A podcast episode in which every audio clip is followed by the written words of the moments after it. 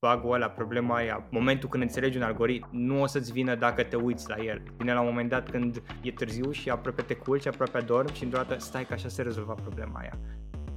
Hei, fellow devs! Am revenit cu o nouă experiență autentică de developer. Vorbim despre izvorul pasiunii, provocări, dureri, plăceri, drame și the latest shit in the software industry. Așadar, stai chill, relax și hai să stoarcem zeamă de developer din Dacian Stroia, care este un developer autodidact. De aia și eu consider că tot AI-ul și toate chestiile astea ar trebui să fie open source, ar trebui ca toată lumea să aibă acces la toate conceptele de AI, conceptul de AI safety în ideea de a reglementa AI-ul ca să fie folosit de anumite entități speciale. Conceptul ăsta este dăunător pentru umanitate în general, pentru că dacă deja reglementezi să meargă la fie în mâna doar anumitor oameni, oamenii aceia în general o să fie hungry for power, o să aibă nevoie de putere și cum o să-și extindă puterea decât împotriva altor oameni prin controlul populației. Deci nu, cred că avem o problemă mult mai impinentă decât uh, alinierea cu superinteligență. A început explorarea lumii programării la liceu, trecând de la C, C++ la Python. Dar ce a fost cu adevărat interesant a fost cum a început să se joace cu calculatorul încă de la vârsta de 90 ani, descoperind astfel pasiunea pentru gaming. Pe parcursul anilor și-a dezvoltat abilitățile în programare, participând la olimpiade și găsindu-și drumul în lumea fascinantă a machine learning-ului și a criptografiei. De la prima întâlnire cu programarea în clasa 9, Dacian a trecut printr-o perioadă universitară, iar mai apoi angajarea la firma actuală, astfel că și-a construit o carieră bazată pe pasiune și studiul autodidact. Acum, Dacian se ocupă ca machine learning researcher la Data Heroes, contribuind la dezvoltarea unei biblioteci Python și a unui serviciu pentru training mai eficient. Totodată, dedică timp pasiunii sale pentru criptografie, lucrând și part-time la Bitdefender în echipa de cripto. Așa că, haideți să-l cunoaștem! Dacian, bine ai venit! Cum ești tu astăzi? Care e vibe tău? Bine v-am găsit, vibe e super șmecher, sunt entuziasmat să fac podcastul ăsta. Și, uh, mm. da, vorbesc de obicei foarte mult, așa că hai să vedem ce scoatem și azi din oh. mine. ok, ok. O să te întrerupem atunci des ca să scoatem okay. tot ce trebuie și să o ducem în direcția potrivită. Mai întâi și mai întâi spune-ne ce, ce fel de ceas e la în spatele tău? Probabil ceas nu-și dau seama oamenii. Este e un ceas care e doar de decor, sincer, nu prea, nu prea mm. folosesc să mă uit pe el. Da. Am înțeles. Dar ce folosești pentru ceas de obicei?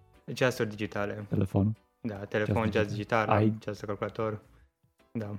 Smartwatch folosești? Uh, nu, nu am smartwatch, mai degrabă o alegere stilistică că nu am smartwatch, îmi plac mai mult ceasurile mai clasice, mai uh-huh. uh, normale, dar na, sincer sunt interesat și de chestiile futuristice care o să apară pe viitor, hardware tehnologic futuristic. Smartwatch-ul pur și simplu nu mi s-a părut funcționalitatea super bună. Mm-hmm. Da. Deci ești mai clasi așa, mai... mai un pic, uh, da, un pic. Old school un pic când vine vorba de ceasuri. Da, da. Nice, de aceea, uite mai după cum știi, aici la Zeamă de Developer Podcast povestim despre momentul ăla când ai dat tu prima dată cu nasul de calculatoare sau de programare. Când ți-ai descoperit tu pasiunea practic? Cum a fost pentru tine? Ne treci un pic uh, și pe noi? Să da, da, ai, form- ai formulat bine întrebarea și calculatoare și programare, pentru că sunt două momente super diferite în uh, viață. De calculatoare am dat cu nasul când eram copil, zicem pe la 9 ani, dacă nu poate chiar mai devreme.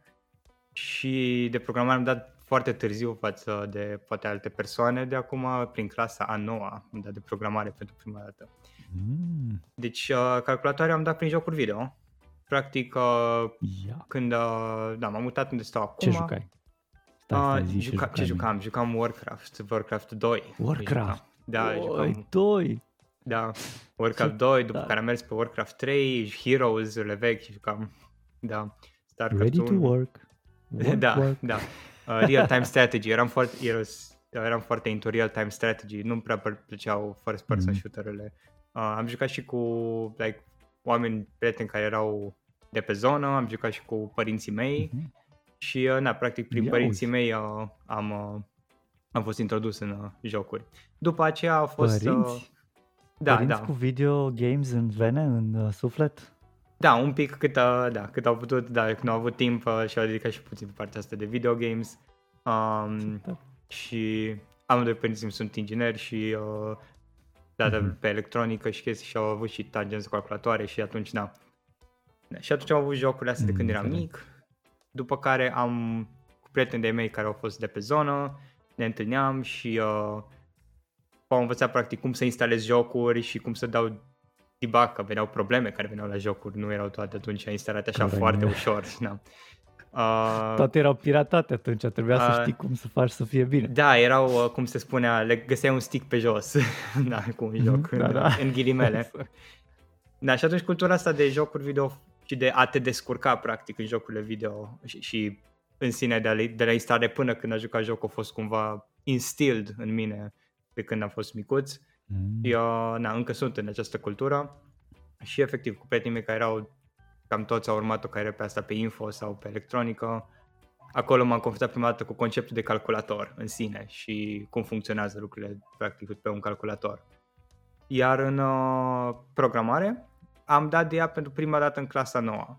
Sincer, ideea era că eu pe la um, middle school am fost destul de ok cu matematica, am descurcat destul de bine și am ales practic un liceu pe direcția asta și uh, nu mi-a plăcut foarte mult uh, partea de fizică, așa că am zis care e cea mai, cealaltă aplicabilitate a matematicii în info și am mers la Moisil la info și acolo am dat în clasa nouă cu nasul de programare și primele chestii de programare care sincer nu mi s-au părut uh, foarte grele, foarte complexe. Și atunci am început să Mhm. studiez singur. Da.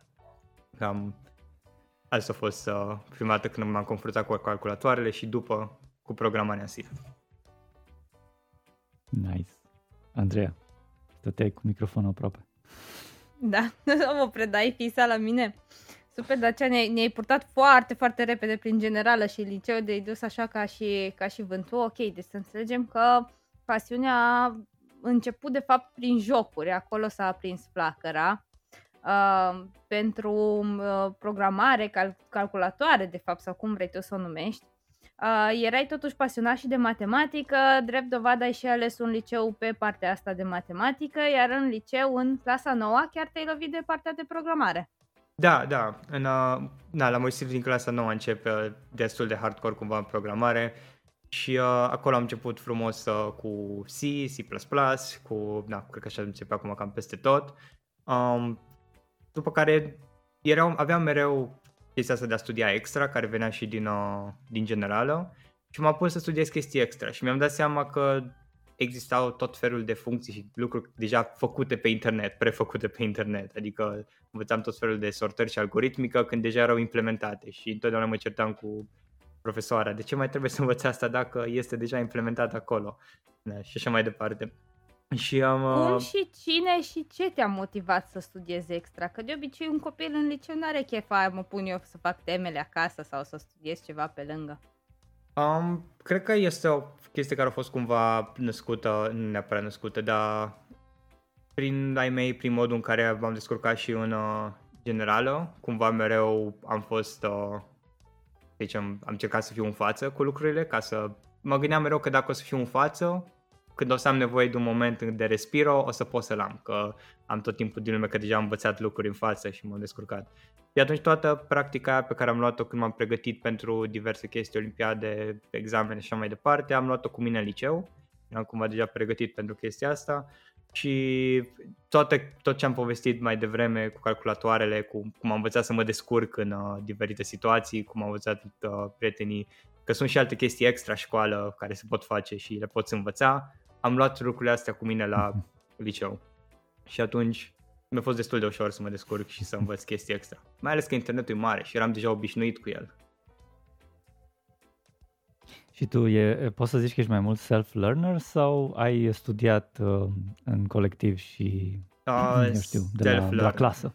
Da, self-learner. Self-learner. Sunt, uh, ai în, învățat cred că pe în cont proporție de 95% aș putea să spun că toate lucrurile pe care le știu, din 99% din lucrurile pe care le știu au fost uh, practic învățate singur. Inclusiv uh, jobul pe care l-am și domeniile pe care lucrez sunt învățate singur, nu am trecut prin ele nici la facultate, nici la liceu, liceu niciunde. Pur și simplu le-am pus și le-am învățat singur. Da. Hmm. Dar mai ziceai că nu-ți, uh, bă, în bio acum am văzut, nu-ți plăcea cum era predată programarea la liceu. Dezvoltă un pic, de ce nu-ți plăcea?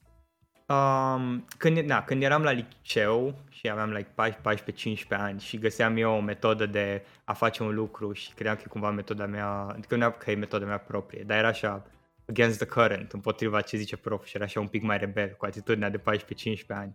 Atunci mereu avea impresia că tu ai dreptate. Dar acum, în, na, la 24 de ani cât am, am stat și chiar m-am gândit ce nu mi-a plăcut la uh, liceu și la cum se predau lucrurile la liceu.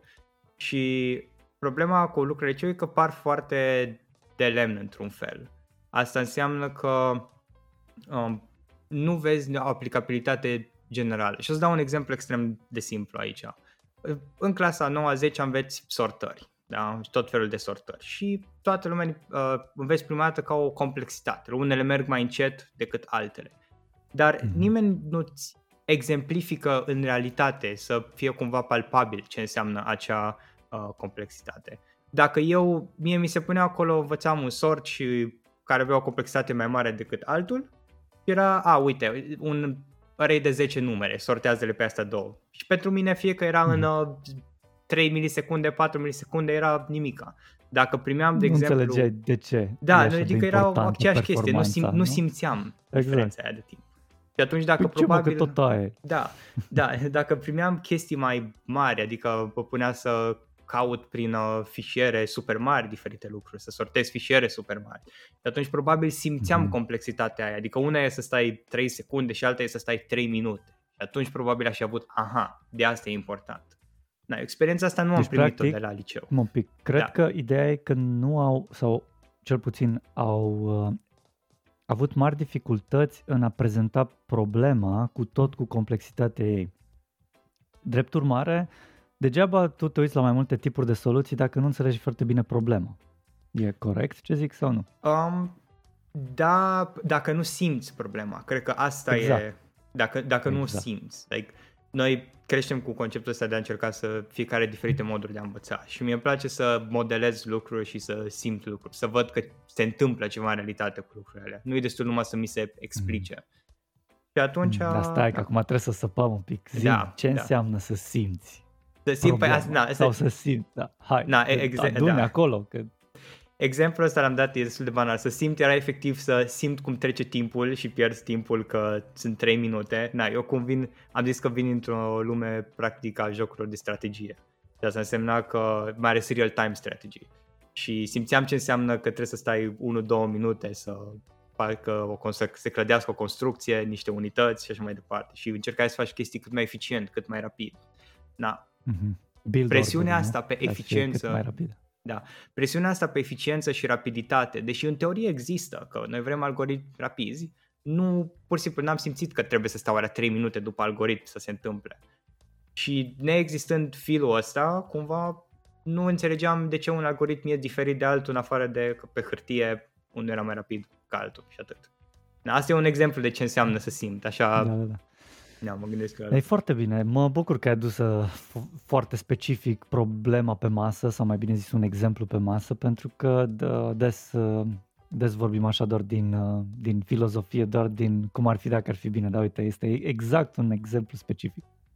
Dacian, uh, suntem în liceu, spuneai că ai participat la foarte multe olimpiade. Cum ai ajuns să participi la olimpiade și concursurile la care ai participat? Prin prin profesor în principal. Nu am fost uh, hiper-olimpic, adică n-am mers la nivel național la olimpiadă. Uh, am mers până cam până la județean. În general am fost cam în fiecare an la olimpiada de mate. Uh, și în cealaltă parte, pe info, sincer am mers numai în clasa 9 și a 10 pentru că am avut un, să zicem, moment în clasa 9 în care modul în care se desfășoară Olimpiada la Info, practic, este că tu primești o problemă și sunt niște teste care trebuie să-ți treacă de... Se verifică efectiv testul. Nimeni nu se uită la modul în care ai scris tu și cum rezolvi tu, ci doar te contează să treacă acele teste. Și am avut un moment la una dintre olimpiade în care primești două probleme, fiecare 100 de puncte și ai 3 ore să le faci.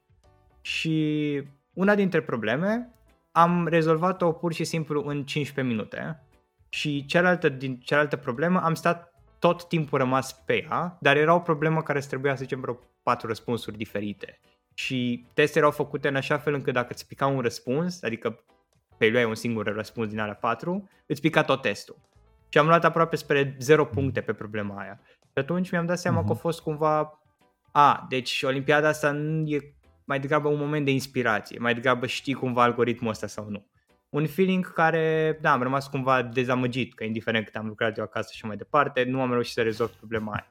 Feeling care de obicei nu se regăsește la Olimpiadele la mate la care stai acolo, te dai cu capul de problemele alea, încerci să rezolvi și și dacă scrii ceva și îți vine o idee pe care o dezvolți, cumva profesorul încearcă să-ți puncteze sau să vadă dacă ideea e într-o direcție bună sau nu. Da. Da.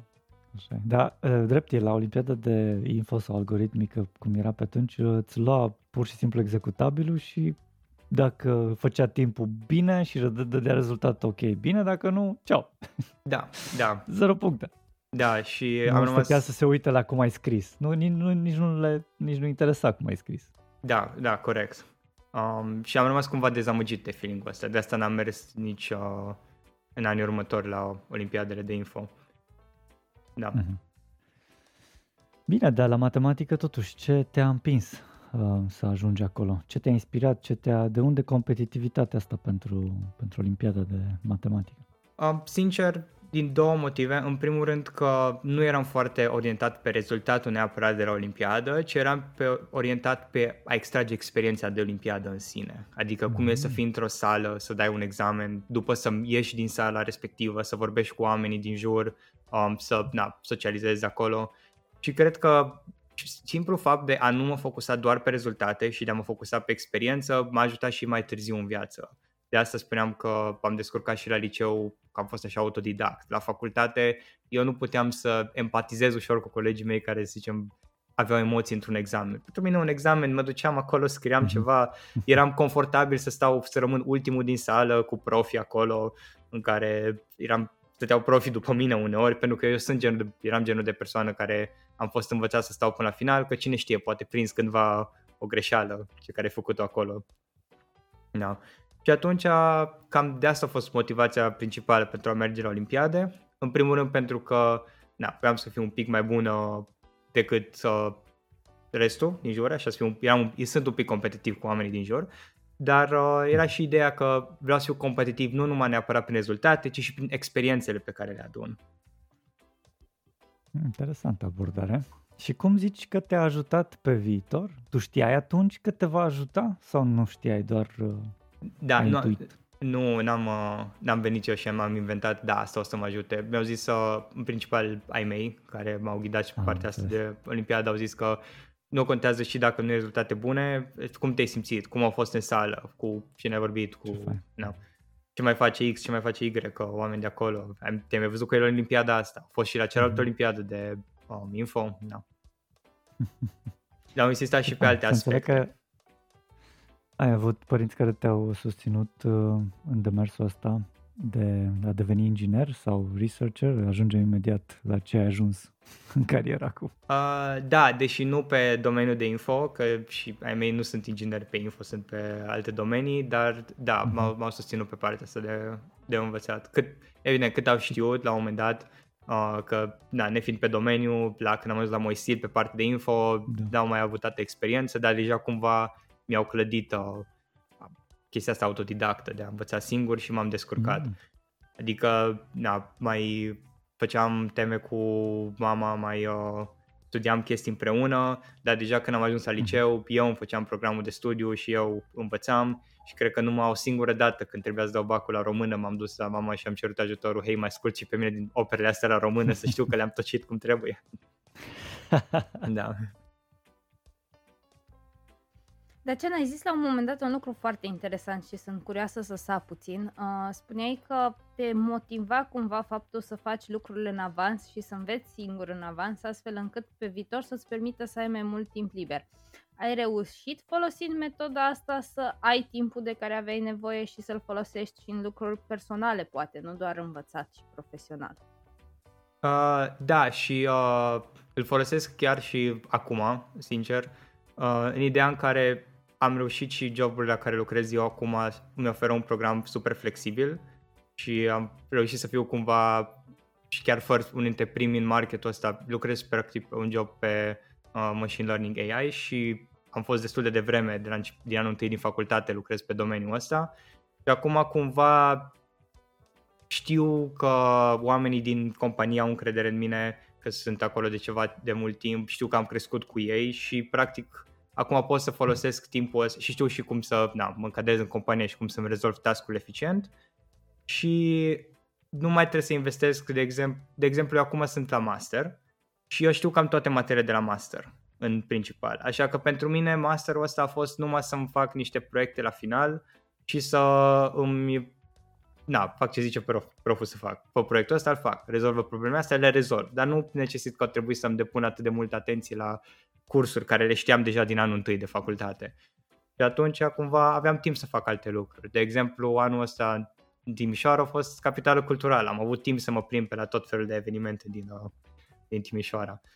Și în alte nice. domenii. Da. Am avut timpul, de exemplu, să abordez un alt domeniu întreg, celălalt job pe care eram în criptografie și atunci am un alt domeniu care e destul de opus celui de machine learning și practic al doilea job a venit din cauza că am avut timpul necesar să dedic a învăța singur acestui domeniu. Dar ți s-a întâmplat mhm. vreodată, Dacian, să nu reușești să faci lucrurile în avans, să nu se întâmple așa cum ți-ai planificat tu inițial și cât de mult te-a demoralizat momentul ăla? O întrebare foarte bună. O să trebuiască să mă gândesc când uh, nu am reușit să fac aceste chestii în avans. Cred că nu am fost foarte demoralizat. Adică lucrurile pe care nu am reușit să le obțin, de obicei nu doream neapărat să le obțin. Uh, nu doream neapărat să ajung la Olimpiada Națională de Mate, știam ce înseamnă, mă uitam la oamenii din jur și știam ce înseamnă efortul depus de oamenii din jur.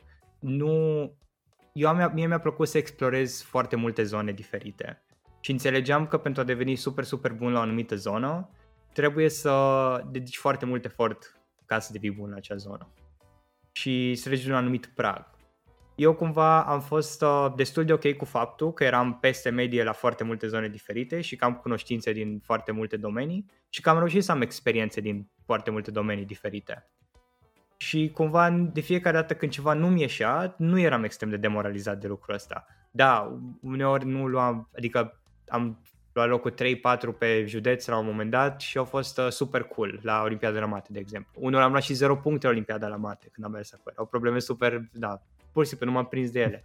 Și eram ceva genul, ok, nu contează, a fost o experiență super cool, aia e, știu ce am scris, am scris cât am putut, a fost iarăși super ok.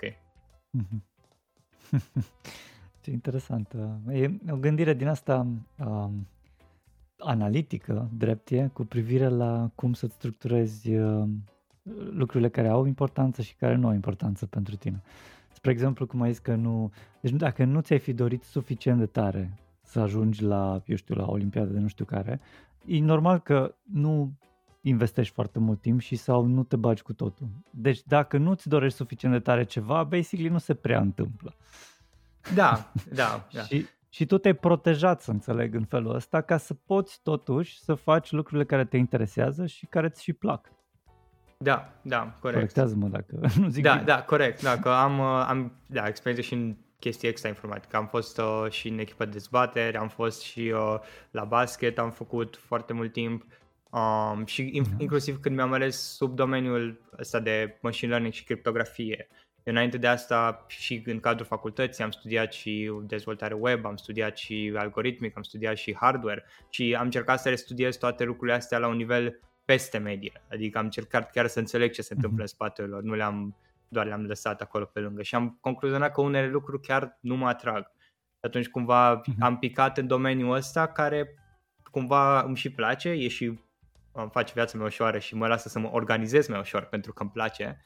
Și atunci, na, m-a ajutat chestia asta cumva. Păi stai un pic, zi, dacă tot ai zis, zine și ce îi. Um, A, în, uh, păi, researcher? Uh, da, practic, uh, ok, o să încep așa. Eu am acum în prezent două joburi, două part-time-uri și o să motivez mm-hmm. imediat de ce am două part-time-uri, dar le zic care uh, Primul part-time lucrez la un startup din uh, Israel, uh, Data Heroes, și la acolo lucrez pe partea de Machine Learning AI. Practic, în ce constă jobul meu și ce fac eu în sine este că fac cam de toate, dar în principal scriu algoritm la nivel de uh, NumPy, dacă și oameni la ce se vede NumPy-ul și încerc să traduc papere de research care le mai discut cu oameni din uh, doctorați de acord din domeniu și în cod care la urma urmei va fi într-o bibliotecă de Python pe care încercăm să o lansăm. Open și, source? Um, nu, nu. O să fie câteva părți, mm. probabil o să fie open source, dar uh, easy to use, să zicem. Nu, o să fie ușor de folosit. Dar folosiți um, algoritmul pe care îl faceți în Python sau e în C, C++? Care în, uh, evident, uh, e scris în Python, dar sunt destul de multe, uh, adică toată uh-huh. chestia asta de numerical computing, care este NumPy, la nivelul ei este scrisă în C, jos acolo. Toate da. bibliotecile okay. uh, care folosesc API-uri, gen API-urile astea sunt scrise la niște biblioteci din C.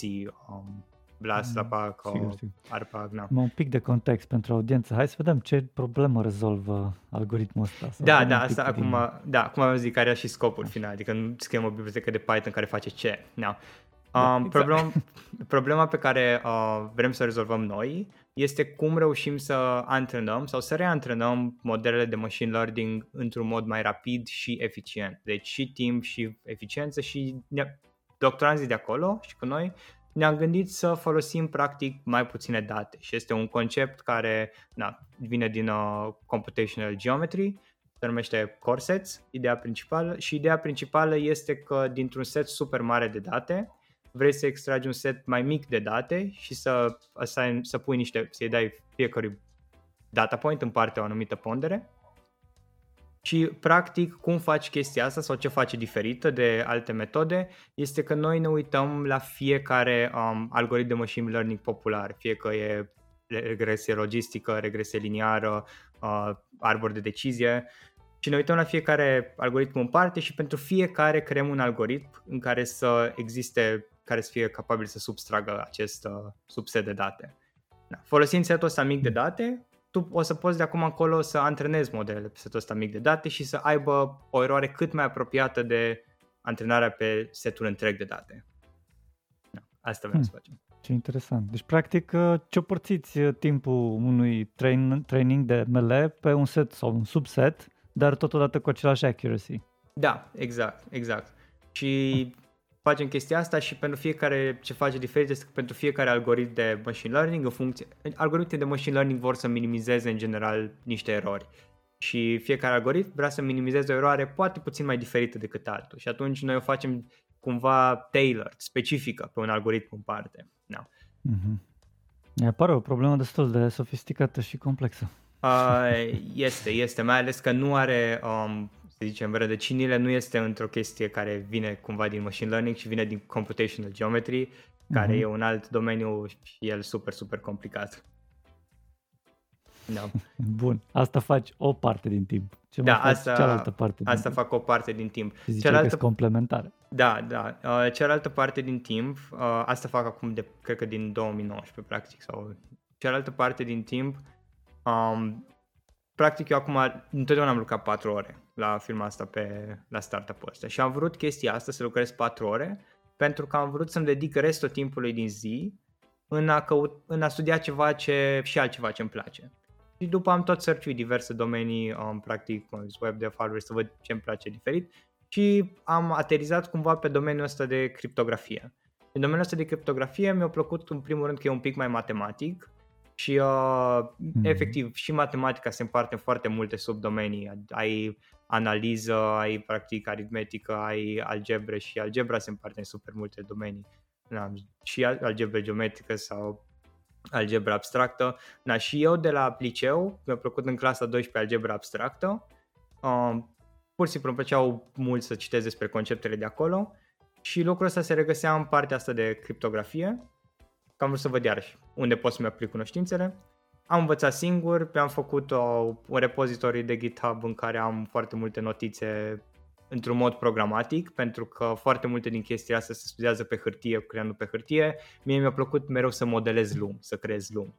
Adică și atunci vreau să modelez și să văd iarăși, revenim la chestia cu feeling-ul, să văd cum se simte algoritmul. Mm-hmm. Și După, efectiv, eram pe un grup de Facebook unde am văzut că a apărut un post cu o echipă de cripto din, uh, de la Bitdefender din București. Am aplicat, am vorbit cu oamenii de acolo, am și din anul trecut, din noiembrie anul trecut, uh, lucrez uh, și la Bitdefender cu o echipă de criptografie. Deci s-a făcut cumva dintr-un wow. passion project, s-a ajuns și asta să fie un uh, second job, ca ideea principală e să fiu cumva și ghidat de oameni care au mai multă experiență în domeniu. Da? Uh-huh. Că, again, Asta e bine, clar. Și partea de AI de machine și... learning și cealaltă parte au fost self-taught. Nice. Și toate sunt part-time, ambele, de fapt. Sunt da, part-time. ambele, ambele. Și te descurci? Da. Merge? Da, da, ambele sunt part-time și uh, ambele am, am cumva norocul ca uh, să nu țină de un program fix la care să fiu prezent și să fie task-based. Atâta timp cât îmi mhm. termin task-urile, nu contează cum lucrăm și ce lucrăm și mai departe. Mm. Uh, mai ales că, de exemplu, s-ar putea ca programele noastre să nu se sincronizeze în, cu cei din Israel.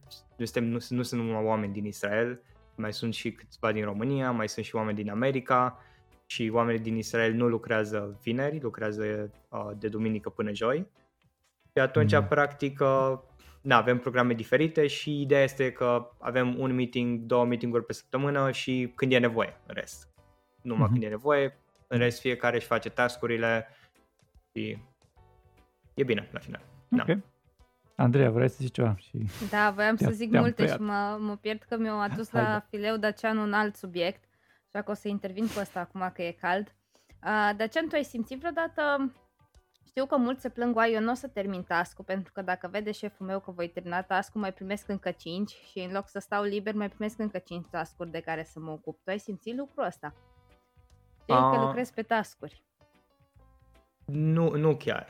Că ideea, nu am simțit lucrul ăsta, în primul rând pentru că avem un manager super, super bun. O să vorbesc că e mai mult task-based la partea de AI, unde, chiar, unde vrem să lansăm un produs și nu e chiar, suntem un startup în care lucrurile merg mai repede decât la partea de la Bitdefender, unde lucrurile sunt mai corporatiste, să zic așa, merg mai încet, mai slow, acolo e mai mult pe partea de research, nu avem uh, targeturi, uh, sau dacă avem targeturi, sunt destul de departe. Da.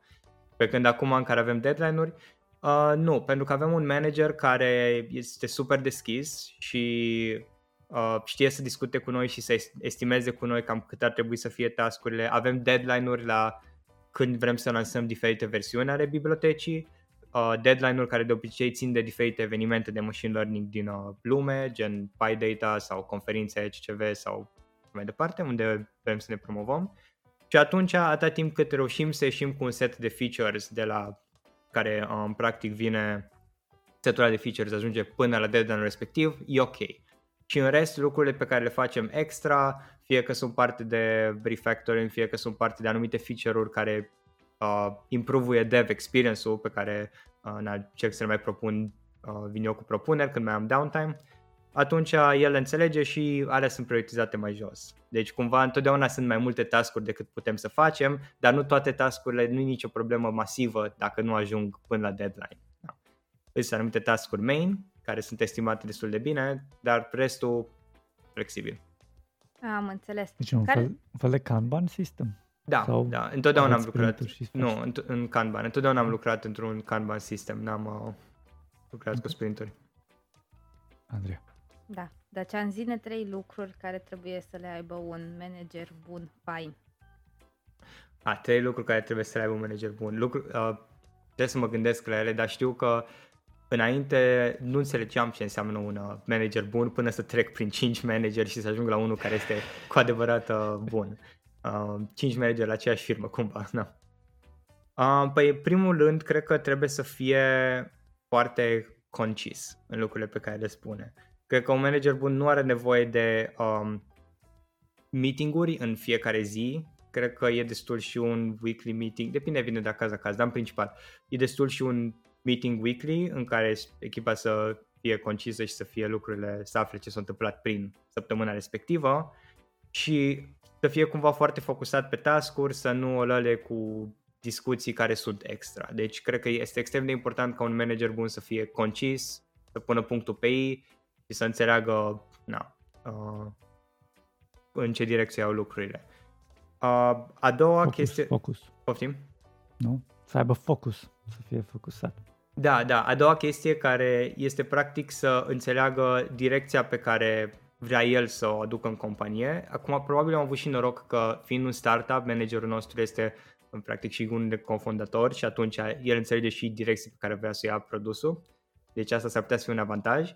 Dar, nonetheless, mi se pare că pe lângă că trebuie să fie concis în a-și exprima obiectivele, trebuie să aibă niște obiective și să știe să-și alinieze echipa la acele obiective.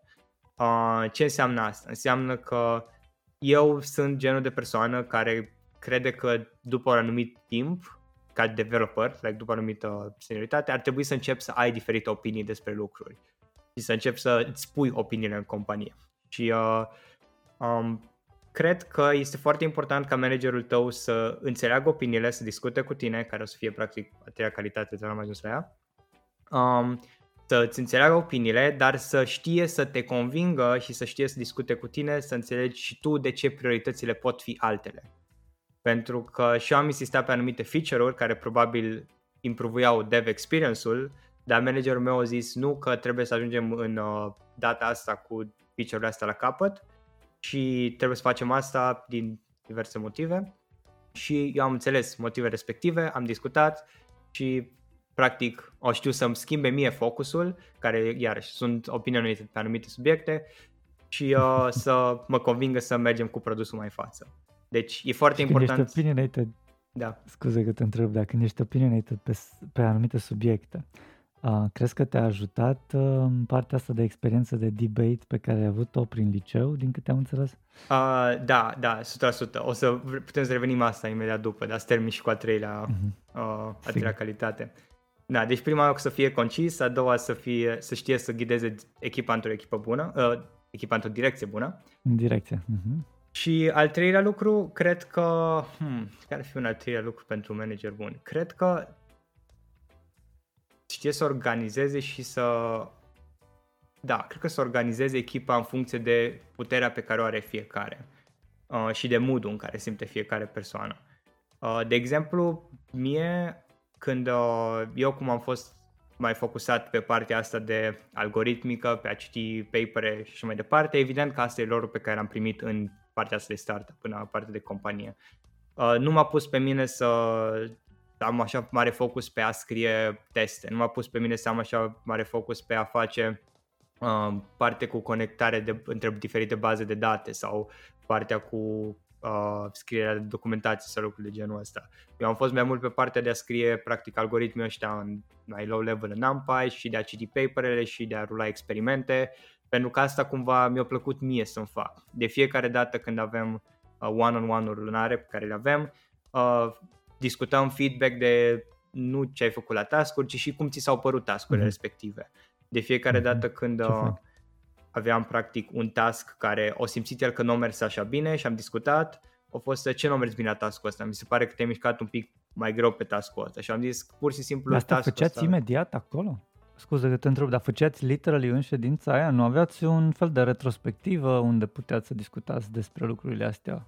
Uh, nu, modul în care lucrăm practic noi este că avem un weekly meeting și meetinguri când trebuie să avem mm. meetinguri, adică Am înțeles. practic dacă e un anumit okay. issue că, care necesită meeting, o să avem cu managerul și alți oameni care sunt implicat în acel issue, nu toată echipa neapărat. Mm și odată la un timp, gen o lună, o lună jumate, avem one-on-one-uri, care e vreo jum- o discuție de jumătate de oră în care noi oferim feedback, el ne oferă feedback față de noi și discutăm practic cum te-ai simțit și cum te simți în perioada asta na, și tascurile respective.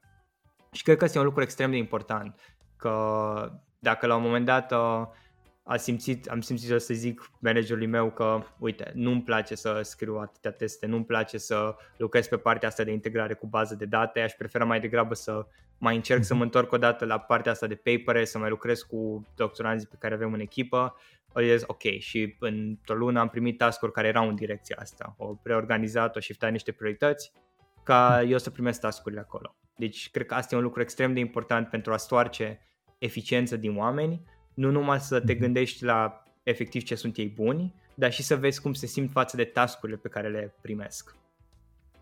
Da, da. Ai uh, perfectă dreptate. E și vorba asta de cum te simți Uite că asta poate fi tema episodului nostru, cum te simți. cum te Da, simți da. despre problemă, cum te simți despre task, cum simți față de ceva.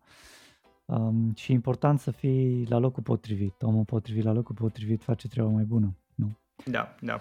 Deci să înțeleg că era atent sau un manager bun e atent. Drept urmare, îi manager de tip îți dă de lucru sau îți iei de lucru? Ambele. E, cred că un, un manager, Ambele. nu, nu cred că se împarte într-un manager de tip îți dă de lucru și ai de lucru. Cred că un Mhm. manager încearcă să scoată practic produsul la final, să ducă echipa mai în față și uneori da, îmi dă de lucru că trebuie să facem task-uri, dar alteori eu deschid issue-uri și chestii pe care eu vreau să le văd schimbate în bibliotecă. Deci Exact. îmi și iau eu de lucru în diverse locuri. Mhm. Păi fiind și Kanban System, mă gândesc că aveți un sistem de priorități și vă alegeți cine ce ia. Echipa își alege, băi, hai că uite, iau eu pe ăsta, ia tu pe ăsta. Genul ăsta de negociere o să aveți între colegi, nu? Uh, da, genul ăsta de negociere de obicei se întâmplă pe feature-urile care trebuie duse la final și este cumva și managerul implicat în ea. Dar sunt anumite chestii pe care eu le deschid și când, iarăși, am down, gen eu le deschid, le vorbesc cu managerul, îi argumentez de ce cred că toată echipa ar beneficia din lucrul ăsta Mhm. și zic, ok, atunci și eu mă ocup de el. Super. Și, da. Și alea sunt considerate ca un fel de engineering tasks sau ce, ceva gen uh, technical depth, să ajungeți să faceți, să refactorizați sau să găsiți chestii? Ce Da, fel fie- de... Ce, Um, ce, ai, ce ai propus? Uh, în, în principal, multe chestii de obicei mai propun uh, re- refactorizări și uh, diferite moduri de a folosi biblioteca. Practic, orice bibliotecă are Mhm. mai multe layere, layere interne, layere externe. Cum eu mă ocup de layerul intern al bibliotecii de algoritmi, uh, de obicei acolo încerc să fac ordine la lucruri, um, uneori chestii de eficiență, care cred că pot fi scrise mai bine, uneori chestii de a schimba un algoritm X cu un alt algoritm Y, pentru că cred că este, de exemplu, mai susținut de către comunitate, de către o anumită comunitate open source sau whatever, e mai nou, e mai whatever. Da, și cred că lucruri în direcția asta au fost, uh, zicem, feature-ul pe care eu m-am gândit, hm, cred că am putea să facem lucrul ăsta mai bine. Super. Andreea, erai cu fisa pregătită. Eram, eram, vreau să mă întorc la întrebarea ta, Luci, și să ne zică de aceea puțin de partea de debate din liceu și cum l-a ajutat. Uh, da, extraordinar de mult a ajutat, așa să spun. Eu când, când am fost la liceu, am fost o persoană și, na, în general sunt o persoană destul de introvertă, care nu putea să lege foarte ușor propoziții și cred că asta a fost și unul din scopurile principale pentru care m-am dus la debate. Dar am descoperit mult mai mult de atât acolo. Adică am mers pentru că am auzit că e cool să vorbești în public și e important lucrul ăsta în domeniu. Și acolo am dat de oameni super fine cu care și acum mă înțeleg. Am dat de informații din domenii diferite, domenii care și acum practic îmi place să mă uit spre ele. Um, cum ar fi, de exemplu, îmi place să analizez oameni și cum să... Uh, chestii psihologice, de cum pot să reacționeze oameni stânga-dreapta. Am dat de, practic, geopolitică, în care îmi plăcea să studiez în timpul debate-ului diferite țări, ce e important sau cum se simt oamenii din țările respective, cum reacționează la diferite tipuri de guverne, de ce anumite țări au luat anumite decizii, că unele chestii nu sunt chiar așa cum sunt expuse pe media. și am dat de toată lumea asta care este mult, mult mai mare, care, iarăși, nu am fost uh, foarte, n-am fost campion național sau lucruri la debate, dar am fost la competiții naționale și zic că m-am descurcat bine, uh, tocmai pentru că aveam și alte targeturi pe care vreau să le fac, uh, cum ar fi targeturi informatice. Că lumea debate-ului nu e formată numai din oameni care fac mate info, sunt și oameni care sunt la științe sociale și ajută Da, direct, Cu multă direct chestiile astea. expertiză De, mixtă. Uh, Ai făcut debate în echipă sau debate uh, individual? uh, în echipă, în echipă. Am făcut, În uh, echipă. echipele erau de, la liceu sunt de 3 versus 3. Da, și... Mhm. Și cum, dă, dă-ne un pic să gustăm din cum a fost una, deci mai aduci tu aminte. Cum se, cum se, de, cum decurge un astfel de debate? Cine setează uh, subiectul, cât timp aveți, proces, dă-mi un pic de cum se Da, întâmplă. da, ok. Uh, chiar am fost ieri să arbitrez o competiție la debate. Acum, acum am crescut și în la Nice. liceu, arbitrez competiții. Deci, uh, ideea cu debate-ul e în felul următor. Este să facem un cadru în care se pot discuta diferite subiecte. Și cadrul ăla este format de două echipe. Um, și, deci un subiect, două echipe și un arbitru care arbitrează acea moțiune. Adi- Moțiunea e practic subiectul. Uh, și ideea este că o echipă propune, cealaltă echipă neagă și avem diferiți, există vorbitori care vorbesc pe rând, fiecare echipă are trei vorbitori, prima dată este echipa guvernului care propune, vine primul vorbitor, îți ține un speech de 8 minute, după care vine echipa, primul vorbitor din cealaltă echipa opoziției, care se opune subiectului și um, îți ține un speech de 8 minute. Și evident, fiecare speech are rolul lui, în care trebuie să descrii un context foarte frumos, trebuie să spui ceea ce vrei să demonstrezi cu în acea moțiune, ca la nivel de echipă, vii cu argumentele tale proprii.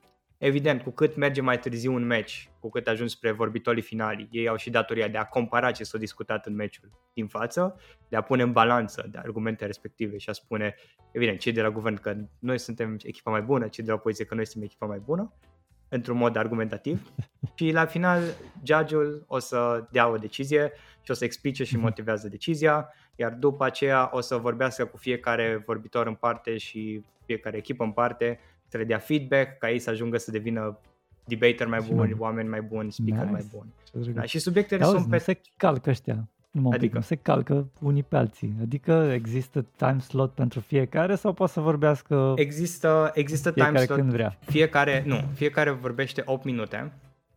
Uh, Ai, dar exist... 8 minute cu 8 minute da. și după aia nu mai... Atât nu, nu, nu, dar în timpul celor 8 minute, echipa adversă are posibilitatea de a se ridica și a pune o întrebare. Asta se numește un punct mm, de informare. Are, se poate ridica okay. și se ridică, de exemplu, guvernul ține un vorbitor de la guvern ține un speech, cineva de la opoziție se ridică și spune punct de informare, așa se spune la noi. Și um, uh-huh. cel de la masă are voie să accepte sau să refuze acel punct. Este încurajat să accepte vreo două pe speech-ului, două pe speech cam accepti. Uh-huh. Și uh, ideea e că dacă nu accepti ești de punctat, că încurajăm interacțiunea între echipe, evident. Și după ce accepti un punct, cel de la opoziție pune o întrebare, la care tu trebuie să răspunzi la acea întrebare. Și atunci, na, interacționezi, mm-hmm. se creează interacțiune. Și așa cum am spus, și ultimii vorbitori, gen vorbitorii 3, au datoria de a compara lucruri. Deci ei trebuie să fie atenți la ce au spus cealaltă echipă și să le compare. Și, na. Guys, vreau să vă lansez nice. o provocare ca să fie mai picant. Scurt debate, două minute de fiecare. Ne va fura ce GBT-ul joburile?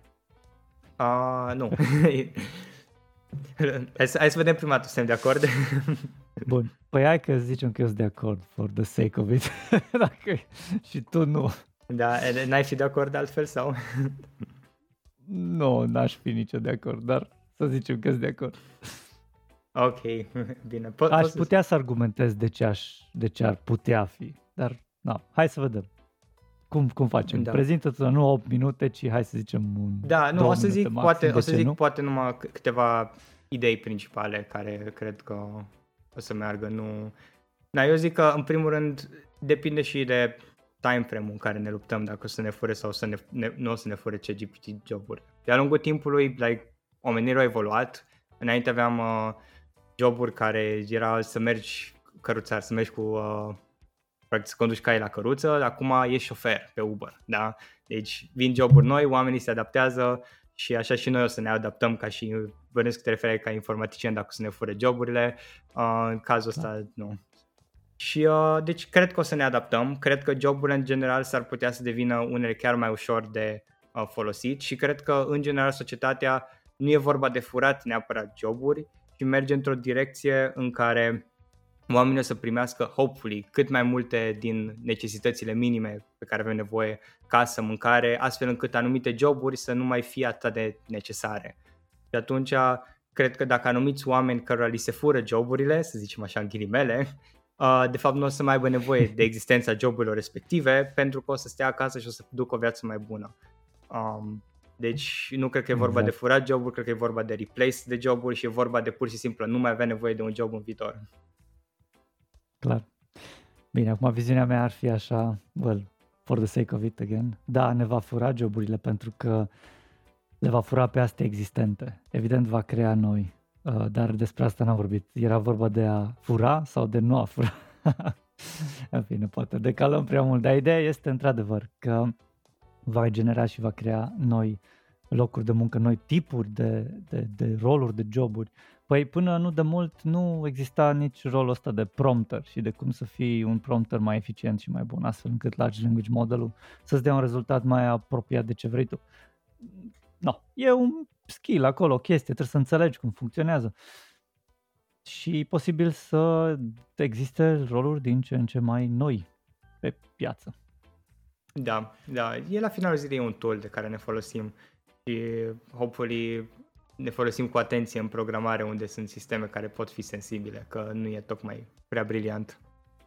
Da. În schimb, chiar dacă e un tool acum, uh, dar dacă ajungem la Artificial General Intelligence și all the way to Super Intelligence, dacă nu suntem atenți, pe de altă parte, s-ar putea să avem mari surprize uh, și nu doar că ne fură joburile, în ghilimele, uh, ne, ne, vom, uh, ne vom trezi în, în ipostaza în care avem o, un tool de necontrolat și de neînțeles de omenire. No, take that.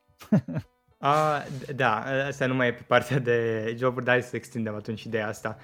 Um, depinde și atunci întrebarea mea e una simplă. De ce ar fi chestia asta o problemă așa mare? Adică există un, uh, un debate, să zic așa, adică o discuție între, mai degrabă o discuție, că nu chiar a fost un uh, debate, a fost marketat ca un debate, între Eliezer Yuvkovski, cred că îl chema, și uh, George Hotz, e pe YouTube acum, în care discutau despre conceptul dacă Artificial General Intelligence în viitor este chiar o problemă pentru omenire.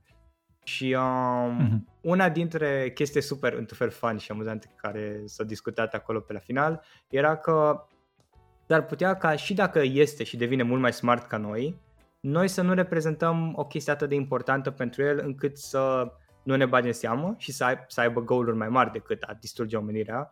De exemplu, de ce ar vrea să ia energia oamenilor de pe de o numărire când ar putea să ia energia de pe alte planete, dacă e așa deștept și nu, să meargă să cucerească spații, alte space sau alte spații, alte da, bine, galaxii. Acum, da? da, încă o dată, deci numai un pic nu controlăm și nu înțelegem. Da, e da, foarte e, important. E, e exact. Păi gândește-te, dacă noi nu înțelegem scopurile pe care le are, des fac comparația asta. Noi avem creierul și inteligența la nivel de o furnică și da. superinteligența asta artificială ar fi la nivel de om.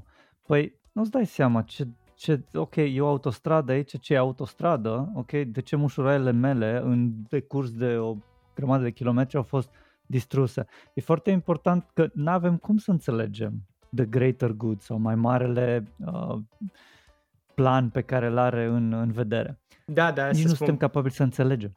Da, dar ideea e că s-ar putea ca nici măcar să nu-i pese de noi, ceea ce... Sau s-ar putea ca efectiv să fim tratați foarte bine. Adică pot fi anumite animale care sunt, să fim animale pentru ei care sunt tratate destul de bine. De exemplu, am putea fi pets. Like acum avem pisici, avem căței care, practic, pisicile în casă sunt cele mai prințese lucruri din, de peste tot. Am putea de, să fim tratați, să fim ca niște prințese să, în uh, acel, uh, în fața CGPG, în fața super AI-ului. Deci nu, nu este neapărat un viitor blic, un viitor rău în fața super AI-ului. Și cred că dacă e să ne uităm la, ok, o problemă cu adevărat, care o să o întâmpinăm în viitor și o întâmpinăm și în prezent, nu, chestia pe care trebuie să treacă umanitatea nu este o problemă între a ne alinia, să facem conceptul AI alignment, între noi și inteligența artificială. Este să facem alignment între populația generală și corporațiile care, din păcate, încep, încep să restrângă accesul asupra acestui uh, inteligență artificială. Asta e o problemă mult mai iminentă cu care trebuie să ne confruntăm, o problemă care, la un moment dat, apropo de super AI și chestii de astea, corporațiile, dacă nu reușim să ne aliniem și să se alinieze cu interesele umanității în general, s-ar putea da. să devină conservatoare, să sfătize și să zică că nu mai vrem să dezvoltăm AI, cădem de comun acord și pur și simplu hmm. acum au control asupra o mare parte din populație, we cannot fight back și cred că asta e o problemă mult mai eminentă și mai mare în care ar trebui să ne punem întrebarea față de cealaltă chestie. De aia și eu consider că tot AI-ul și toate chestiile astea ar trebui să fie open source, ar trebui ca toată lumea să aibă acces mm. la toate conceptele de AI.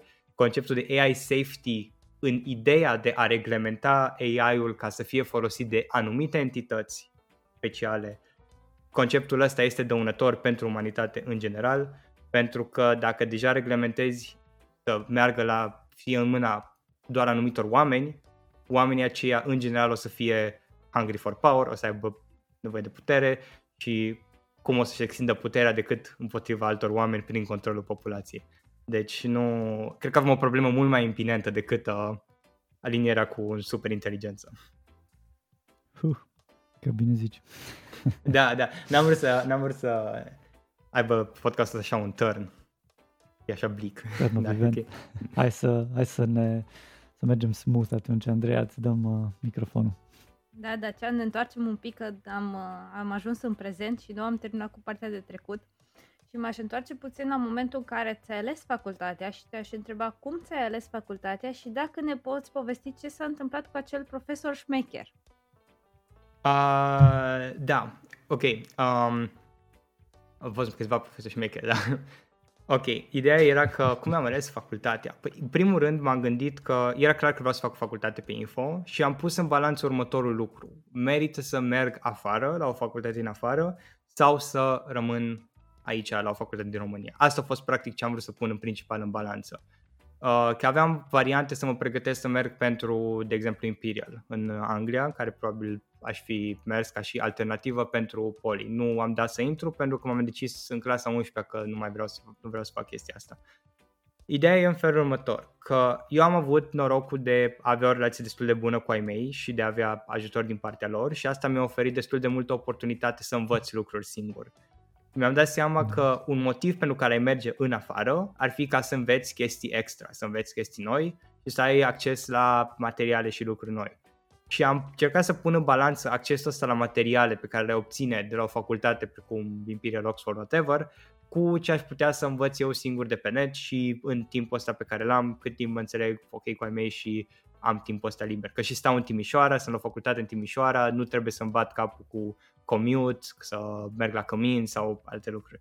Și am decis că sunt destul de capabil, bazat pe istoricul meu, sunt destul de capabil și competent ca să învăț lucrurile singur, tot ce am nevoie să învăț singur și de asta am rămas la Politehnică în Timișoara. Am rămas o facultate care la nivel de Timișoara cred că încă îți poți crea destule conexiuni și networking cât să prin firme, să vorbești cu oamenii firme care sunt deja acolo, profesori, studenți uh, care lucrează în apropiere cu firmele, cât să, na, nu rămân fără facultate cum ar veni, că așa ar, asta ar fi putut fi o altă opțiune. Învăț totul singur și nu fac facultate deloc dar am considerat că și networking-ul de la facultate e important. Și am zis că este prea mult efort și prea multe chestii să mă lupt cu lucruri pe care nu le cunosc, lucruri precum uh, asta singur, lucruri pe care am învățat să faci diverse lucruri singur și asta s-ar putea să fie un detriment pentru lucrurile pe care le-aș putea învăța în timpul în care, nu știu, mă ocup practic de diferite chestii prin casă dacă aș fi fost la un cămin în Anglia. Și eu, din perspectiva mea, văd că a fost cumva un winning bet, într-un fel, pentru că am folosit într-adevăr timpul ăsta și pandemia care am stat acasă și am stat și am rupt practic învățat acasă, am rupt învățat acasă cu diverse domenii. Și um, în anul întâi am avut un prof super șmecher de matematici speciale și algebra, care a explicat foarte pe înțelesul oamenilor concepte de probabilitate și statistică și aia cumva mi-a lansat interesul spre partea de machine learning, spre partea de AI. Odată ce... ce odată, na, chestia asta nu un mai... pic, nu un pic. Okay. Profesor șmecher cu nume și prenume? Uh, ok, Nicolae Lupa. da. Deci, uh, cine l-a prins la poli este, e foarte, foarte fain. Și am avut discuții cu el și uh, nu cred că like, am fost și, cred că am fost și unul de studenți care au plăcut de mine că în momentul când, uh, un moment onorific este atunci când vrei să răspunzi la pune profesorul o întrebare, vrei să răspunzi la ea și uh, profesorul Cine spune zi? altcineva, da. când deja spune altcineva, ești ok, bine, e, e bine atunci. Da, și aveam discuții după seminariile de mate cu el și da, mai făceam mm-hmm. probleme extra și mai departe. Mi-a plăcut domeniul după aceea nu s-a mai făcut nimic în direcția asta de probabilități statistică, machine learning în toată facultatea. Um, chiar din, adică cumva, acum se face în facultate la Poli, pentru că am fost, există o materie de bază de inteligențe artificiale care s-a reînnoit fix în anul după ce am avut-o eu și acum se face. Există un alt profesor care și el este super cool um, și face lucrurile astea, încearcă să aducă inteligența artificială, este și cel care a organizat și face masterul Uh, de machine learning de la Poli și încearcă să aducă mm-hmm. AI-ul și ML-ul mai mult în facultate. Deci eu n-am prins chestiile astea. Când ai, stai, tu, tu când ai terminat facultatea? Acum în 2022, da. Deci 2022. acum eu sunt Mhm, anul 2 de deci master. Nice. Deci în full pandemie ai... Am prins, uh, am prins Mhm. numai un an jumate, anul întâi și anul, prima jumătate, an, primul semestru din anul 2. L-am prins fizic. În rest, full online. Mhm, Da. mhm. Și cum, cum a fost pentru tine, bol, self-learner-ul din tine și-a zis cuvântul?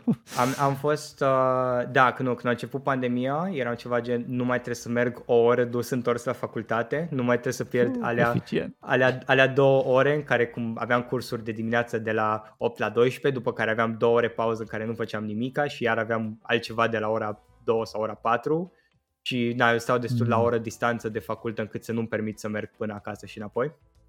Um, era ceva gen, Deci a oh, venit nu. ca o mănușă pandemia pentru tine. Da, într-un fel da, chiar dacă clar au fost detrimente sociale, adică nu am avut socializarea, nu am avut networking-ul ăla și într-un fel se simte lipsa și acum, dar uh, nu, ca la nivel de carieră și chestii pe care am învățat, 100% a fost un boost. Am învățat super multe chestii în pandemie, am făcut super Mm. multe na, chestii, am codat mult și acolo a fost foarte mare Da. parte din self-learning, care Auzi, Practic. dacă tot suntem aici, da, de ce? Da. Spune-mi, te rog, ce, ce ai îmbunătățit tu la sistemul de învățământ din România? Că ești fresh, ai terminat recent. Am întrebat, întrebarea asta o o întreb pe toată lumea, unii care au terminat de mai de mult și sunt mai bătrâni și alții care nici măcar nu au început și ori, nu au terminat facultatea. Zine Da, tu, cum simți? uh, depinde. E o întrebare care... Oh, asta e o, o chestie din debate. De fiecare de orice întrebare, răspunsul e depinde. da. Uh, depinde ce sistem și unde. Că una sunt anumite îmbunătățiri pe care le-aș face probabil în liceu, altele pe care aș face în facultate, pentru că vorbești cu oameni care uh, au un alt, uh, da, mai matur la facultate, mai... Ei, v- Vorbim de facultate acum, că am Da. înțeles în liceu câteva lucruri, dar acum vorbim aici. La facultate, mai mult și cred că asta se și întâmplă acum, mai mult acces pe colaborare. Insistență pe colaborare, Mhm. mai multă insistență pe parte de proiecte, mi se par super utile. Um, și mai mult, ins- asta cred că trebuie să vină și de la laboranți mai mult, și pentru că și eu sunt și predau un laborator, for fun. Um, cred că este foarte important să vorbești cu studenții. Cred că este extrem de important ca tu, când mergi și ești acolo în fața lor, să nu te uiți la ei ca fiind niște studenți, să nu te uiți la laboratorul tău că am venit aici să predau ca să-mi iau niște bani sau am venit aici să predau și acum abia aștept să merg acasă. Este extrem de important să-ți dai seama că ești în fața unor oameni, fiecare individual, fiecare cu păreri proprii, fiecare cu opinii proprii, să încerci să cultivi lucrurile astea în ei, să încerci să le oferi oportunitatea să-și exprime părerile, să le oferi oportunitatea să ex- evident, să învețe lucruri într-un mod în care ei le percep, nu într-un mod în care tu le înțelegi neapărat. Pentru că fiecare Mm. copil are o metodă diferită de a învăța lucruri. Și cred că dacă eu predau printr-o metodă vizuală un anumit copil zice eu nu pot să înțeleg prin metoda asta vizuală, eu înțeleg printr-o metodă auditivă, mie îmi place să aud cursuri. Alte persoane zic eu mie îmi place să scriu cursurile, îmi place să așa învăț lucrurile. Cred că este extrem de important ca fiecare să aibă oportunitatea de a învăța la laboratorul tău, inclusiv de a fi gradat, să-i dea o notă prin modurile unice și diverse pe care învață fiecare. Mhm. Da, este o chestie Auzi-mă un extrem de pic, scuze, complicată de două secunde. interpretat. Tu ce predai? Uh, Eu predau, ok, și asta e o poveste super scurtă de cum am ajuns să predau. Ideea e că Cum ai ajuns există, să un- predai și ce predai? da, predau un laborator de network science și practic machine learning pe grafuri. Uh, Mhm. La Politehnică? Da, la În, Poli. Timiș- în Timișoara? Da, Ok. predau un, un singur laborator, adică gen o grupă de 15 copii, asta zic, sau cât sunt. Mhm, Ok. Ideea era că am avut materia asta de network science, care era despre grafuri deci despre cum pot fi diferite lucruri modelate ca grafuri, fie că sunt populații, um, boli, gen chimie, poate să fie modelată ca grafuri diferite, diferite domenii. Mi-a plăcut cursul în sine. Și la laborator n-am făcut lucrul ăsta. Laboratorul a fost un proiect de software engineering în care făceai ce voiai tu. Like, tu ți alegeai și treceai printr-un ce înseamnă un proiect de software engineering. De la planning, de la că te jucai cu Figma și îl desenai și vrei să vezi cum arată frumos, până la cum îți făceai structura backend-ului, tot să arate lucrurile frumos, până când la codat, testare, tot făceai chestia asta. Mhm. Um, și asta s- Interesant. se întâmplă pentru că cursul ăsta e cumva nou, că a fost adus de un prof care um, a văzut niște chestii interesante într-o experiență din America de, na, când a fost el în America. Prof chestia asta. care tot super șmecher și el. Uh, da, e șmecher. E, e un, da, e un, uh, da. Și ideea Cum îl opinionated. cheamă? Opini- Mihai Odrescu, opinionated. E un prof opinionated Mm. și îmi, place, îmi plac profii care au opinii despre chestii. Care Pare opinii. chiar strong îți, îți, opinions. da, îți arată ceva. Cu cât îți mai dau ceva. strong, cu atât mai bine. Uh, da, și da, să fie și deschiși la discuții. Ceea ce și Exact, sunt. good point. Na, și atunci Da, bun, n-avea mai, uh, laborator. N-avea laborator. Eu n-avea- m-am pus să scriu Așa. în Python, laboratorul, în ni- niște notebook-uri de Jupyter și am vorbit cu el. Hei, v-am scris laboratorul ăsta. Dacă vrei poți să-l folosești la anul. Și el mi-a zis, hei, nu vrei tu să predai laboratorul ăsta la anul? Am zis, ok, bine. da, am zis, am zis așa, ok, Corect. bine, Dar trist am ți-ai fost. făcut-o cu mâna ta, practic. Într-un fel, da, dar în alt fel, cumva mie și, mi și place să vorbesc despre Mhm. lucruri, în general. De asta și la debate mi-a plăcut foarte mult și partea de arbitraj, chiar dacă uneori e obositoare, dar după să le explici copiilor Mhm. ce ar fi putut să facă mai bine și să-i vezi că devin oameni mai cool și mai buni, mi se pare super, Mhm. super uh, fun. Deci îți iei satisfacție de acolo. Da, da. Instant da. gratification. Da, și asta, da, e- da, și asta încerc să Da, auzi- fac cu ei. Dacian, Da. uh, tu îți mai aduci aminte ultima dată când ai influențat un student într-un mod semnificativ și cum a fost ăla? Uh, semnificativ. Nu, nu știu. Adică nu știu ce semnificativ depinde de la o persoană la alta, deci nu, n-aș putea să că răspund la poate întrebarea asta. difere. poate că tu ai, tu, tu ai influențat semnificativ, dar nu știi, că nu ți-a zis nimeni. Da, s-ar putea și asta să fie o idee. Sincer, nu prea știu de, de cât de des mă menționează oamenii. Eu nu cred că sunt popular deloc, Mhm. sincer, așa, dar... Nu.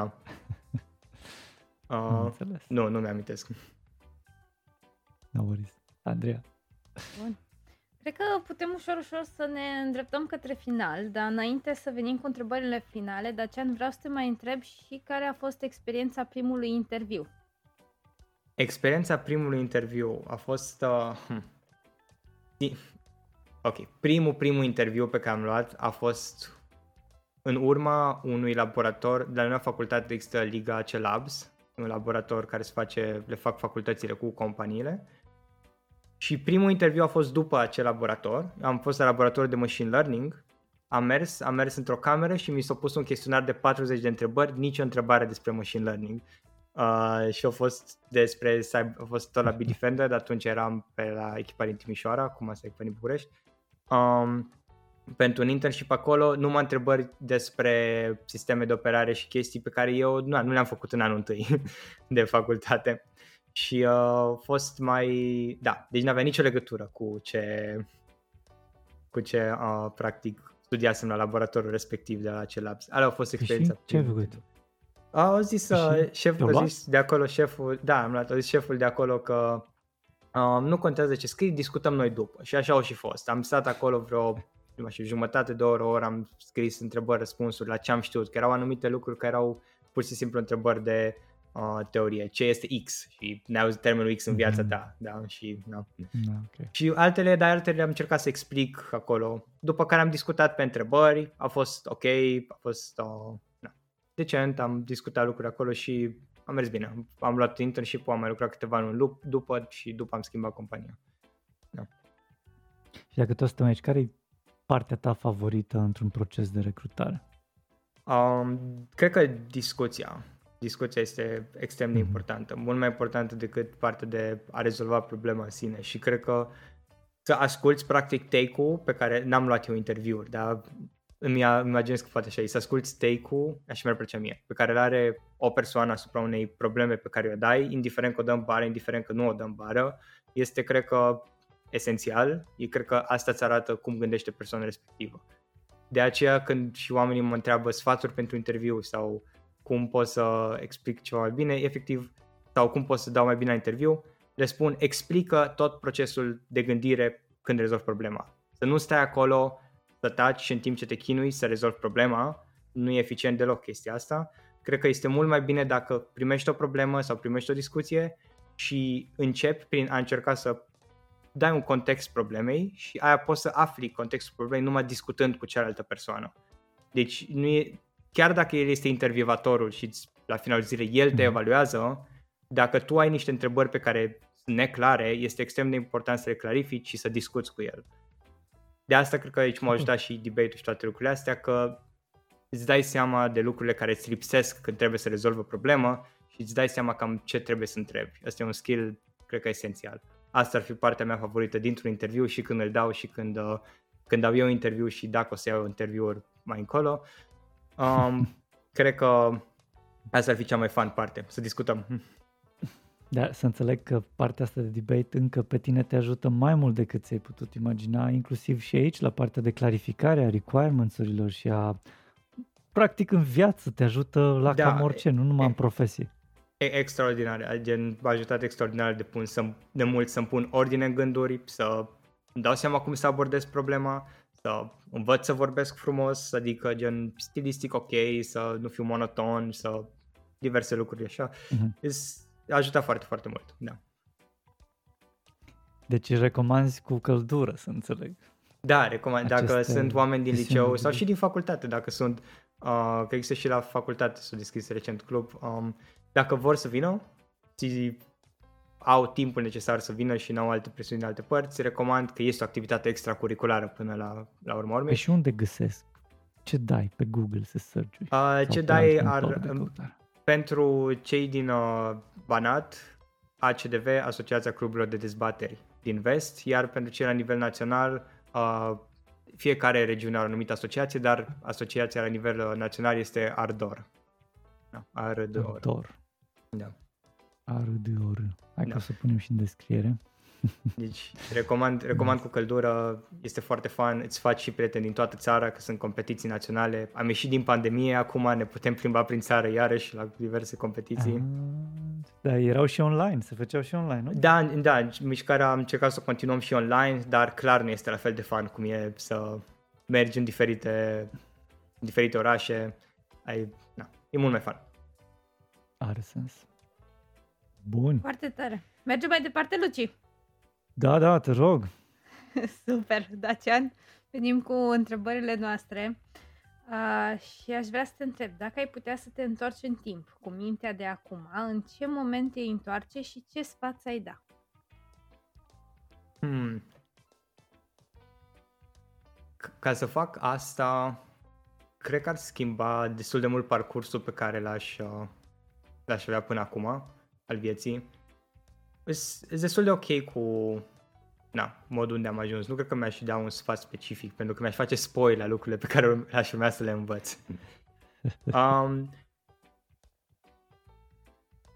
dacă spun că poate aș vrea să citesc mai mult, da, cred că poate aș vrea să citesc uh, mai multe chestii sau să înțeleg mai multe chestii artistice. Cred că ar fi, um, cred că ar fi fost destul de important. Pentru ce? Pentru că și e foarte important să te dezvolți pe partea asta artistică, inclusiv ca programator. La urma urmei, programarea, ce puțin părerea mea, este că este o artă, este o chestie creativă, este, este un lucru care bagă la problema aia, momentul când înțelegi un algoritm, nu o să-ți vină dacă te uiți la el. Vine la un moment dat când stai în pat seara și e târziu și aproape te culci, aproape adormi și într-o dată stai că așa se rezolva problema aia este când uh, mănânci micul dejun și dintr-o dată, a, deci algoritmul ăla de are complexitate O n log n. Și uh, deci e o chestie care, ca și arta, te lovește pe neprevăzute și cred că uh, eu am ajuns să am o cunoaștere a artei, deși, da, fiind o persoană care, care ar putea să aibă înclinații artistice, um, am ajuns să o am destul de recent și cred că mă ajută acum mai mult. Probabil m-ar fi ajutat și, și mai cum mult. Cum se manifestă? Cum se manifestă arta la tine acum? Um, în, în, acum, sincer, momentan încerc să consum și să înțeleg. Nu produc în uh-huh, sine. Deci ești consumator, Mom- momentan, momentan, da. Cred că as, eu rezonez cu chestii foarte bine la nivel auditiv. Și uh-huh. atunci, în, de exemplu, cred că momentele când mă rup de lume, să zic așa, sunt momente când găsesc uh, diferite albume de muzică sau diferite stiluri muzicale, că nu am un stil preferat, ascult extrem de multe stiluri muzicale. Uh-huh. Și eu nu pot să rezist să zic, a, ascult doar melodia X. Nu, trebuie să ascult tot albumul, trebuie să înțeleg tot contextul, trebuie să mă pierd în tot contextul respectiv. Și chestia de deep focus se întâmplă atunci când îmi fac playlist-uri de melodii ale unui artist întreg și stau ore pe chestia asta. Nice. Na, și atunci Deci cred te că expui voit, te expui voit la un uh, artist până când înțelegi tot ce vrea Da. să transmită artistul respectiv. da, până când nu mai e nimic distorsiv. Muzical vorbind. da, nu mai e nimic. Cred că lucrul ăsta te ajută și atunci când programezi, că cumva vrei să te expui unui domeniu nou, vrei să te expui la chestii noi și lucrurile alea vin creative, pentru că sunt foarte multe chestii care sunt cross-domenii, adică lucruri care sunt în un anumit domeniu și se regăsesc în altul, cum este și ce fac la lucru uh, geometrie care se regăsește în machine Da. learning de niciunde. Și e greu să le înțelegi dacă nu ai expunerea asta largă la diferite tipuri de artă sau la diferite tipuri de nou. Și arta de obicei îți oferă expunerea asta la nou, Mhm. la fiecare Nice. po- prin Mai- unicitatea fiecărui poet sau a mișcărilor în sine. Da. De aceea, nu uite, până acum nu am mai făcut chestia asta, dar ai fi confortabil să ne să share un pic, nu acum, dar poate offline, um, și să facem așa o compilație de muzică pentru deep work, pentru programatori, să vedem cam ce spectru de muzică găsim acolo. Și să mai vorbim și cu ceilalți invitați pe care am avut, să vedem ce, ce muzică se ascultă. Poate unii ascultă white noise, like Uh, da, Știi? am, încerc, am încercat și white noise și brown noise. am încercat nice multe. și Um, nu, cum merge? Depi- depinde de perioada vieții care sunt, adică am, is, cred că depinde și de modul și perioada vieții. Uneori ascult și muzică, de exemplu, recent am început să ascult muzică de astea compilații de muzică jazz care sunt la cafenele, doar pentru a crea un mood de cafenea, deși n-am fost niciodată genul să meargă la cafenea să programeze. Și da, mi se pare că e cool. Alte ori ascult uh, muzică electronică super intensă și ascult aia pentru timp mai mult și tot pot să mă concentrez. Um, uneori n-ascult nimic, uneori doar când e o chestie care chiar vreau să mă concentrez, dau căștile jos și stau 5 minute și mă gândesc. Și alte ori nu trebuie să stau. Alte ori pur și simplu simt că atunci când trebuie să mă gândesc intens la o chestie, mă ridic de pe scaun sau mă ridic și pur și simplu mă învârt prin cameră în timp ce mă gândesc și într-un stil așa mai debateristic încerc să-mi argumentez de ce numere chestiile și nu că poate. Un fel de rubber ducking cu, adică rubber ducking, vorbești cu, da, uh, Da, cum se numește rățușca aia de rubber, că rubber ducking este mai altceva. Um, vorbești cu o rățușcă, dar cumva vorbesc cu aerul. Like, mai face shadow boxing, eu fac argumentation Da. boxing cu aerul, da, până când îmi vine ideea. Dar da, putem să facem asta offline. Sweet, nice. Andreea, Super. băgăm și următoarea întrebare șmecheră. Da. De aceea, de data asta, te purtăm în viitor și te vezi undeva pe o bancă la 60-70 de ani. Ce întrebare ți-ai pune? Ce ai fi curios să afli? Eu, eu de acum ce aș vrea să știu de la mine din viitor. Exact. Ok, Da. ce aș vrea să știu. Um, cred de că aș fapt, vrea nici să... măcar, nu că ce... Stai mă un pic, că nu o să primești răspuns, clar că n-ai cum. Dar Ah. ideea e ce te-ai întrebat dacă ai putea să o faci. A, ce, a să- deci, deci să nu primesc răspunsul, să știu. Am înțeles acum. Ok. Ce m-aș întreba? Uh, fără să aflu răspuns, cred că probabil m-aș întreba dacă sunt mai multe direcții. Cred că sing- chestia care m-aș întreba e că dacă am reușit să într-adevăr să impactez viața unor persoane și să las ceva în, în urmă, conceptul de legacy, dacă este cumva um, devine relevant și cumva dacă o să fiu uitat sau nu la un moment dat. Cred că asta e o întrebare care poate e neapărat și o frică, așa, conceptul de a fi uitat de către cineva, de către lume și așa mai departe. Există Chiar și asta un mă gândeam film la uh, frică. uh, Pixar, de, un film cred că era Pixar, Coco făcut sau de la Disney, nu mai știu, care are des- conceptul ăsta, se numește Coco, e super fun, uh, de tu dispari de pe lume dacă în momentul în care ești uitat și uh, chiar dacă e o animație, uh, are un mesaj care mie mi se pare destul de interesant. Coco, de la Pixar. Cred că de la Nice. Pixar, da. Să căutăm. Bine, măi, uh, Dăcean, mai avem și o întrebare de la invitatul anterior, care te întreabă ceva de genul ăsta. Mihai zice, uh, ce ai previzionat tu, ce, ce predicții ai, ce vor face programatorii în 30 de ani? Cum, uh, cum se vor schimba lucrurile? Care sunt procesele care crezi tu că se schimbă? Pentru că e de la 20 la 20 de ani, e masiv, se schimbă lucrurile uh, și e clar, cel puțin acum pentru noi. Dar uh, cum vezi tu lucrurile în următorii 30 de ani că s-ar schimba?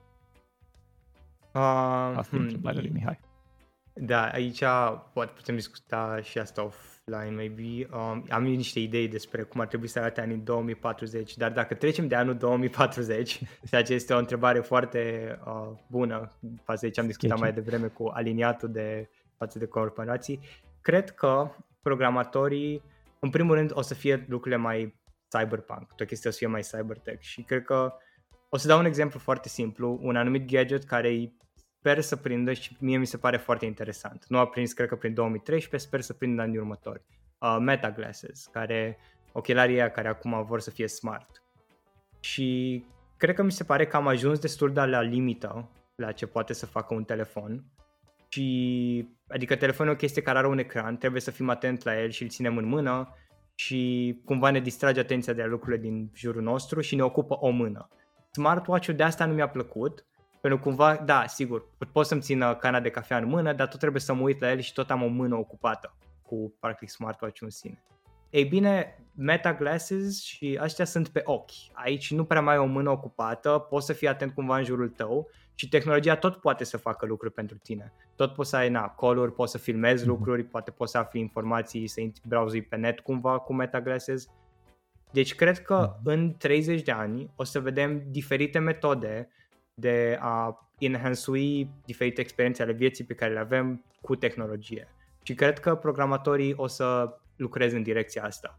Cred că um, acum văd doar Meta Glasses. Cine știe ce următoare chestie tehnologică, ce implant o să avem, o a treia mână, o coadă, o chestie pe umăr care face o șmecherie, nu știm cum va arăta viața atunci. Dar cred că în direcția asta o să meargă.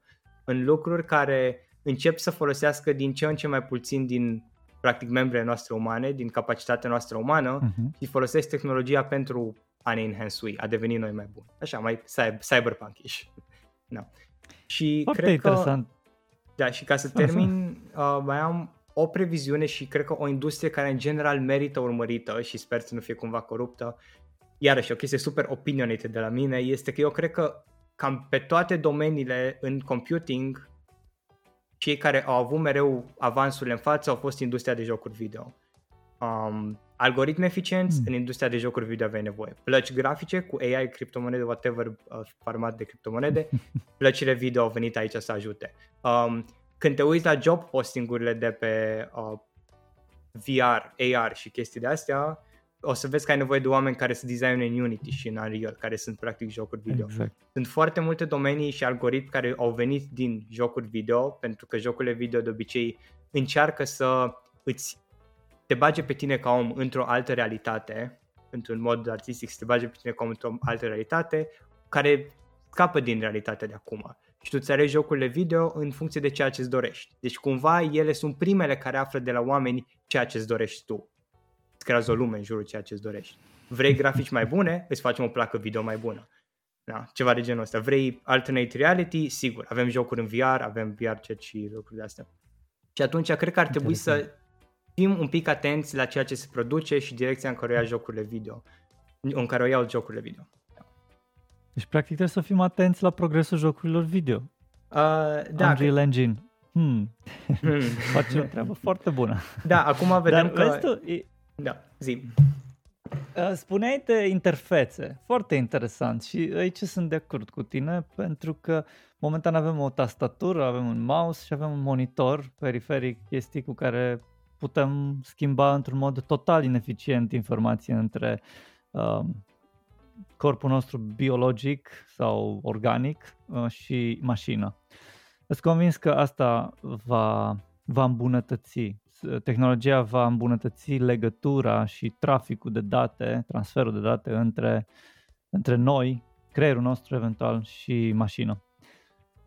Și cine știe cum o să fie atunci. E Uh, foarte greu de previzionat. Da, ultima tehnologie șmecheră pe domeniul ăsta. De exemplu, acum uh, oamenii care au dizabilități și ei primesc, ei primesc, ei încercăm să facem tehnologii pentru ei ca să poată să programeze.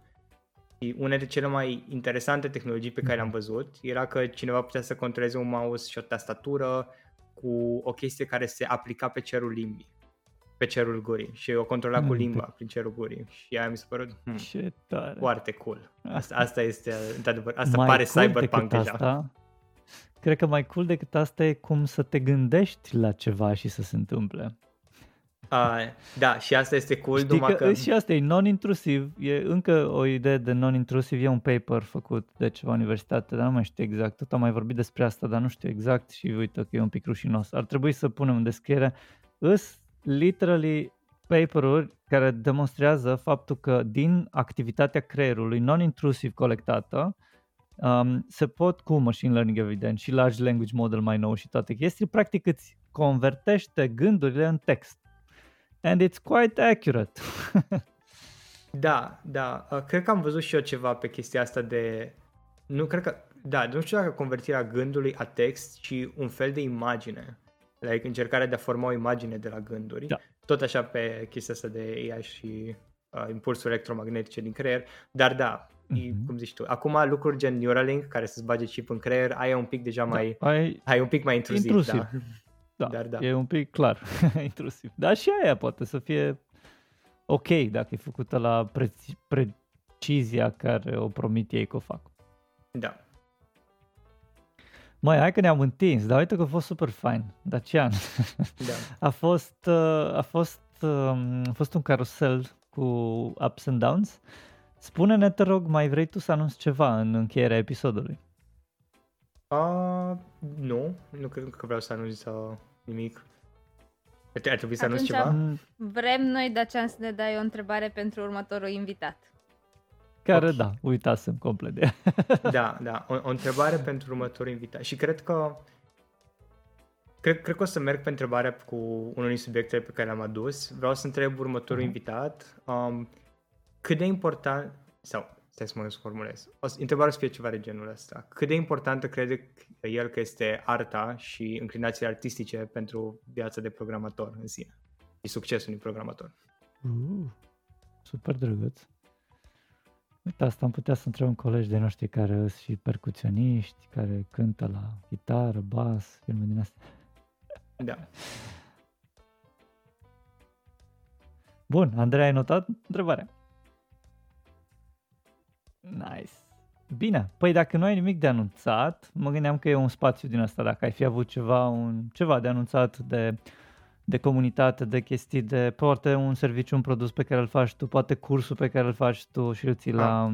Uh, A, nu, păi dacă vreți, adică mă găsiți Storia Dacian pe Facebook, pe Instagram, um, pe LinkedIn, uh, am Sweet. pseudonim ZADMN pe GitHub, dacă vreți să dați un follow, mai găsiți materialele Mhm. și de la cursul pe care îl predau și materiale de criptografie mai găsiți pe acolo, deci cam atât.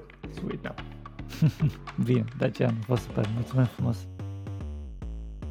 Mulțumim că ne-ați ascultat, mulțumim invitaților și nu în ultimul rând mulțumim echipei care a făcut acest podcast posibil. În urechile voastre s-a auzit zeamă de developer și au avut plăcerea de a vă fi host Lucian Corduneanu și Andreea Rugescu. Vă așteptăm cu o nouă experiență săptămâna viitoare.